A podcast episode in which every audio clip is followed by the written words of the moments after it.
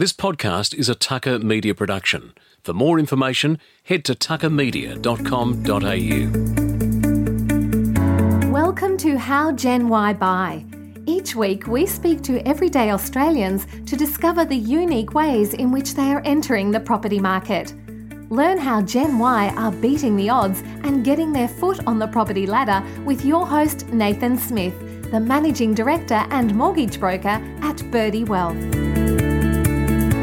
Welcome back to another episode of How Gen Y Buy. I'm your host, Nathan Smith.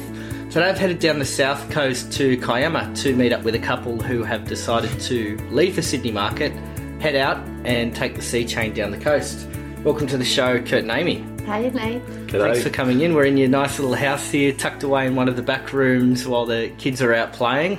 You certainly turned on the weather and uh, shown potentially why you've headed down here. Mm-hmm. All yeah. about that South Coast lifestyle. So how long have you been down here for? So it's what- been um, a bit of a back and forth. We brought, I think, three years ago, and we had a big plan to not move here for five years.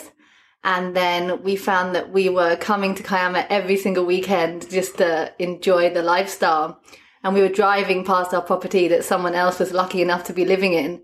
And um, in the end, we said, what are we doing? Let's um, speed up that five-year plan and just bite the bullet and move here. So to uh, go back to the very start, we're going to start with Kurt's story initially. So he first purchased a property in the Sydney market, a unit there to live in, and now he's made the move down the coast. So why did you get into property? Uh, I think for me, really, it was, I guess, right timing and something that I wanted to do. I always wanted, like, the idea of having my own house. I'm quite handy, and um, for me, the unit was a step in the right direction towards a house because I wasn't able to afford a house in the Sydney market. So, um, and even with the unit at the time, it was quite a stretch for me. Um, I had to make some lifestyle changes that involved me deciding not to go overseas when a lot of my mates were uh, travelling, and just sort of taking away those unnecessary extras like late night nightclub drinks and uh, getting to bed a bit earlier and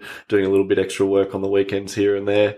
And it was tough for the first little bit, and but yeah, really glad that I did it because it set me up really well long term. Yeah, I find a lot of it's just getting into the rhythm too, isn't it? Just adjusting and making those first few payments, and then once you start to see the new structure and the way the bills are coming out, you adjust your lifestyle accordingly. Absolutely, yeah. Once you uh, once you've set up your direct debit or whatever, you don't notice the money. You know, it's you, you use what you've got, and um, yeah, just live within your means. You probably wonder what you did with it all that time, where it disappeared to. It just... Well, I know exactly what I did with yeah. it. It's all in yeah. the uh, in pubs or yep. Yep. or clubs before that. So much better investment. So you made the decision to buy a property. What was your first steps in getting some education? Like many people, I guess I really didn't know where to start, and it was all a bit daunting. And um, yeah, fortunately, that's where you came in, I guess, Nathan. Just uh, came to you for mortgage advice, and all of a sudden, it wasn't so daunting. It was pretty easy, actually. And I think really walking away from that first one, I was like, why didn't I do this three or four or five years earlier? Yeah. Um, and yeah, just understanding the way it works, but realizing that you don't have to do it all, that there's a you know, professionals around that help you every step of the way. And um, I didn't need to know. I just needed to know what I needed. And, um, yeah, you were there to help me with the rest. Yeah, no, quite often I hear people say that they don't think they're ready to speak to a broker or they're not in a position to do it. I guess from my point of view, the earlier that we're in contact with somebody, the earlier we can start to get a plan, a strategy in place, the better. Uh, there's certain things that can be changed and amended to make that purchase of a property come sooner if we can get in contact earlier. So yeah, that's advice, is get in front of a professional, meet up with them, have a chat and see what your position is. So you've sat down, we've had a look at your borrowing capacity, you've worked out what your price point is in that market, and then it was off to open homes. Yeah, pretty much. And uh, yeah, it was uh, one of those classic ones. Looked at a bunch of places, and I would always say don't get upset or overly fixated on a place or be too disappointed. It's a pretty tricky market in Sydney. So I saw a few places and they were all getting snapped up pretty quick. And at the time, the uh, first home buyers grant was winding up, or one of them was winding up. And so there was a real push for a lot of people to to get in quick. And, you know, in the scheme of things, an extra ten thousand dollars on a house in Sydney is nothing. Um, yeah. So don't feel forced to make a rash decision because of what's happening in the market or, you know, what other people are doing around you. I think just make sure that the place is right for you and, yeah, act accordingly. Yeah, I think you're right. It's about focusing on running your own race, spending your own budget, not getting caught up in the hype or what other people are spending. Uh, just stick to your plan and, and what you're prepared to pay. Go from there. Uh, I'm going to skip ahead a little bit because I want to focus on the purchase down here in Kiama. So by that stage, you've now met Amy. Yeah. Hiking in the back of Tasmania somewhere. We won't go too much into a love story here. That's a, that's for the next podcast, I guess. We'll do love stories. So you've met, you've um, been together for a while. There's a decision now made to buy a property. Mm. Where have you gone with that discussion? Well, I, um, at the time that Kurt and I met, owned a apartment in Bondi, um, which I bought after moving here from London. And had made a decision before meeting Kurt to um, sell that property. And so we actually hadn't been together very long at all, had we? Maybe three months when we yeah. decided to buy together. Um, and so I decided to sell my place in Bondi. And I think very casually mentioned to Kurt one weekend, oh, why don't I buy a place in Kiama? Right. And, and he said, why don't we buy a place together? Right. And it really was that much of a casual, um, easy conversation. Um, and then we started looking with this very slow, there's no rush. We want to wait until we find the perfect place. There was no pressure on us because we both already had a roof over our heads. Mm. Um, and so we just started leisurely going to book, um, to viewings down here. Is there more emotion, do you think, buying this this property as opposed to your first ones because it was more a longer term? I think the same. I think any time you make a, a big commitment like that. But what I would say with this property, I guess that was it's sort of our our future really mm. together. So, yeah, probably the emotional side of being in a couple rather than being in a single, it was a very different situation. The criteria perhaps is I a think, bit longer. I think the criteria is very different. Definitely for my first property, I was looking for, A, just something I could afford. You know, realistically, you might want four bedrooms and a garden, but that's probably not going to happen for your first property unless you're in a lucky situation to have an inheritance or just a fa- fantastically well-paid job. Um, so with my first property, I just wanted a good investment, one bedroom. I think I had one and a half bedrooms, but the half bedroom was really a cupboard. Yeah. Um, but with the, this property... we wanted rooms for children. We wanted a garden. And more than anything, we wanted a lifestyle. We had both spent, I think, five or six years before meeting each other working our butts off, just working six or seven days a week, ten, twelve-hour days. And um, part of buying here was to buy work-life balance and everything that came with that. So it's a conscious change to make that sleepy town move and yes. adopt some of that lifestyle that comes with it. Yeah, absolutely. That's what we were buying, like way more than just a property. We were buying a new life. Yeah. So what did you know about Kiama and the area that you bought in prior to looking down here? Well, fortunately for me, Kiama was sort of a second home growing up, so was very familiar with the area. Um And, I mean, the thing that we're really pleasantly surprised at was bringing, I guess, Sydney money, as I call it, like being used to the Sydney market and coming down here, everything was so much more slow-paced. It wasn't properties being snapped up in a wink. And I remember being really cautious when I was trying to close, when we were trying to close the deal on this because I was like, oh, you know, I really want to get the signed contract down and I can drive down today and do it. And the uh, real estate agent was like, oh, no, no, no worries, we'll just see you when, when we see you. And coming from Sydney where there was that real, uh, you know, you had to watch out, you might get gazumped, and down here it just wasn't a thing. It was a, a handshake or a verbal deal and, you know, that's, that's our word and that's our bond. And it was, yeah, nice and a great thing to be moving into.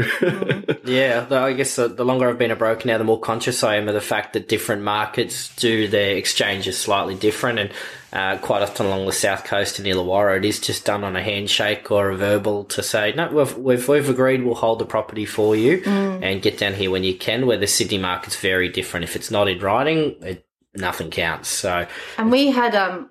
We had also done our research into the rental market here, which was a super, would be my advice to people. Um, we were lucky that Kurt's family members have had rental properties in Kiama for years, and from their experience had never had any issues um, from renting it out over the course of you know, eight years probably. Um, and we spoke to other people who also had rental properties here and said, we've never had problems renting out, because that was part of our plan. We brought here and then we went traveling to South America for four months.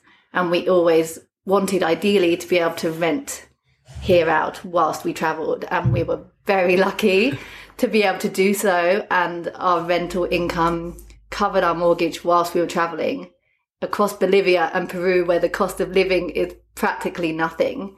Um, so we were able to travel and make money whilst traveling because of this purchase. Well, the last thing you want, I guess, if you were over in the back of Peru somewhere, is trying to find a new tenant for your property in Kiama. Well, funnily enough, we had that. We actually Did had um, someone who'd moved into our rental and then, because of a change in work, had to break a contract and move out.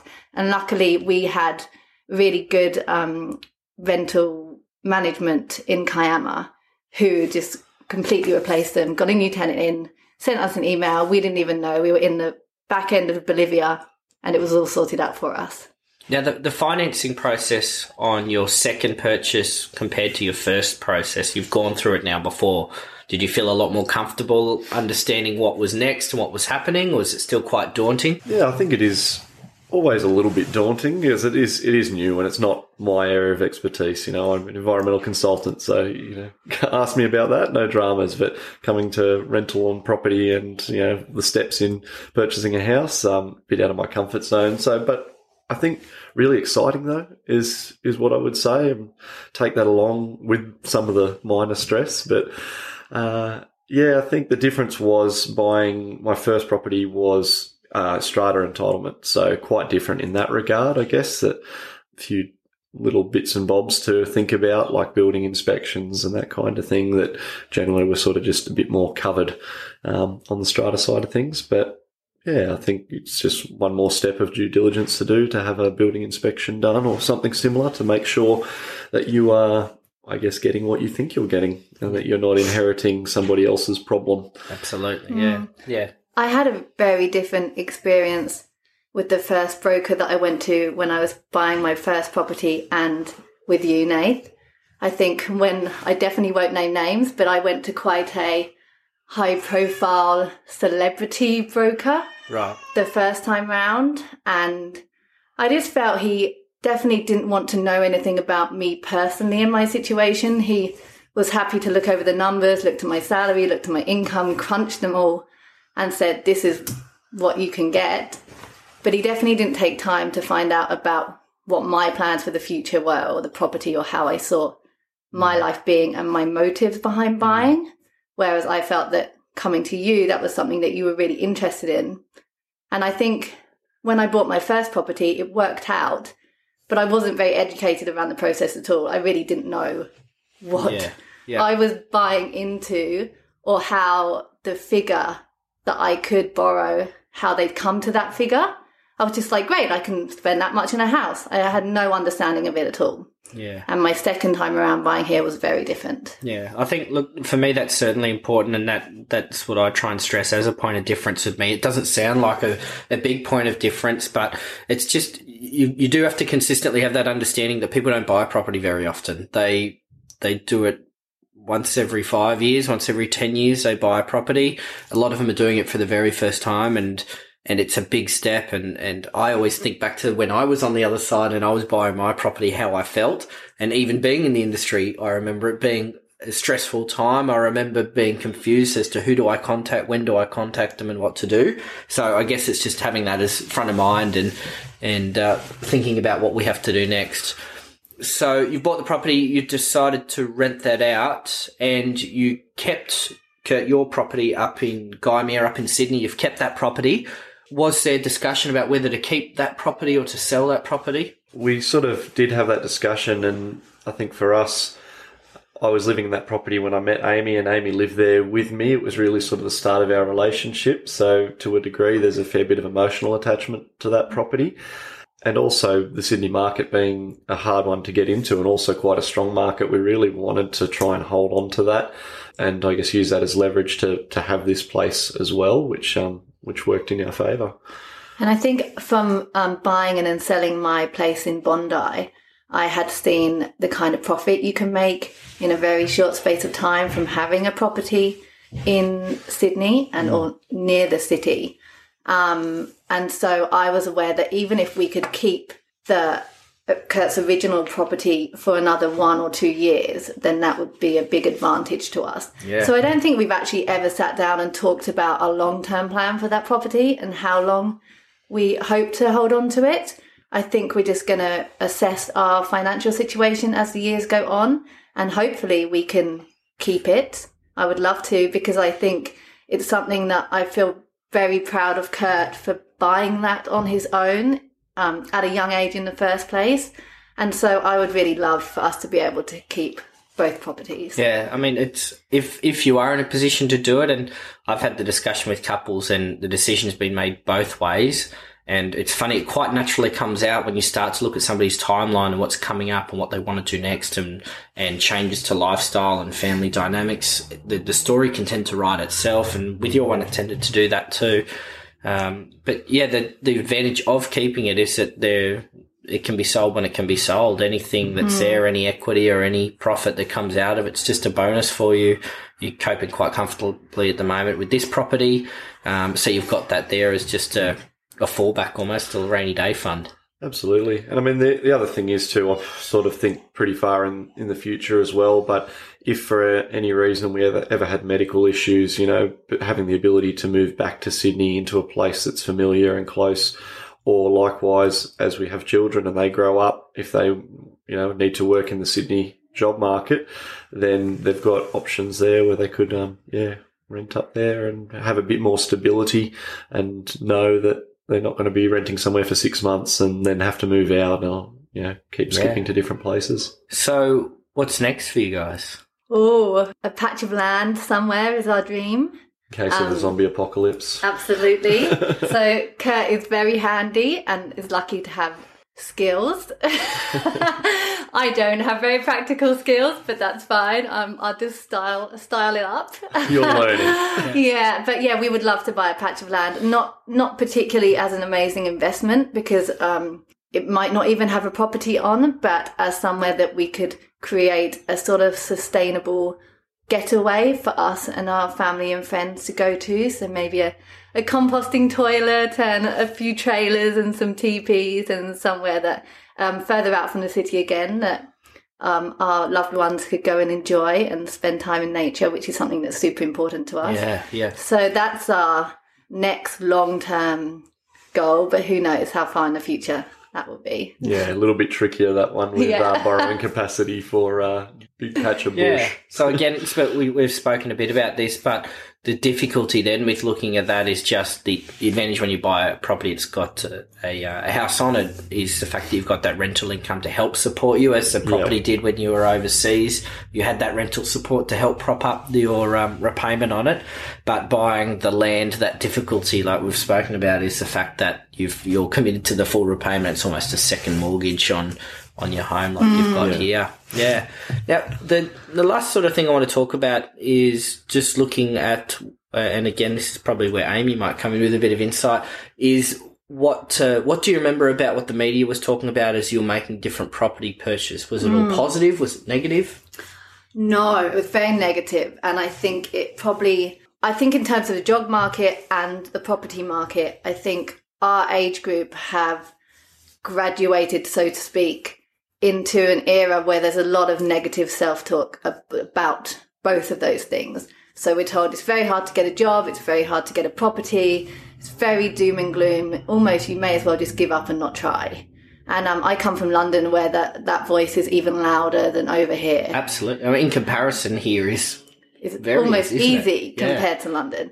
And a, a lot of my British friends just don't even consider buying a property. They're just saying we're just going to rent forever because that's the only way.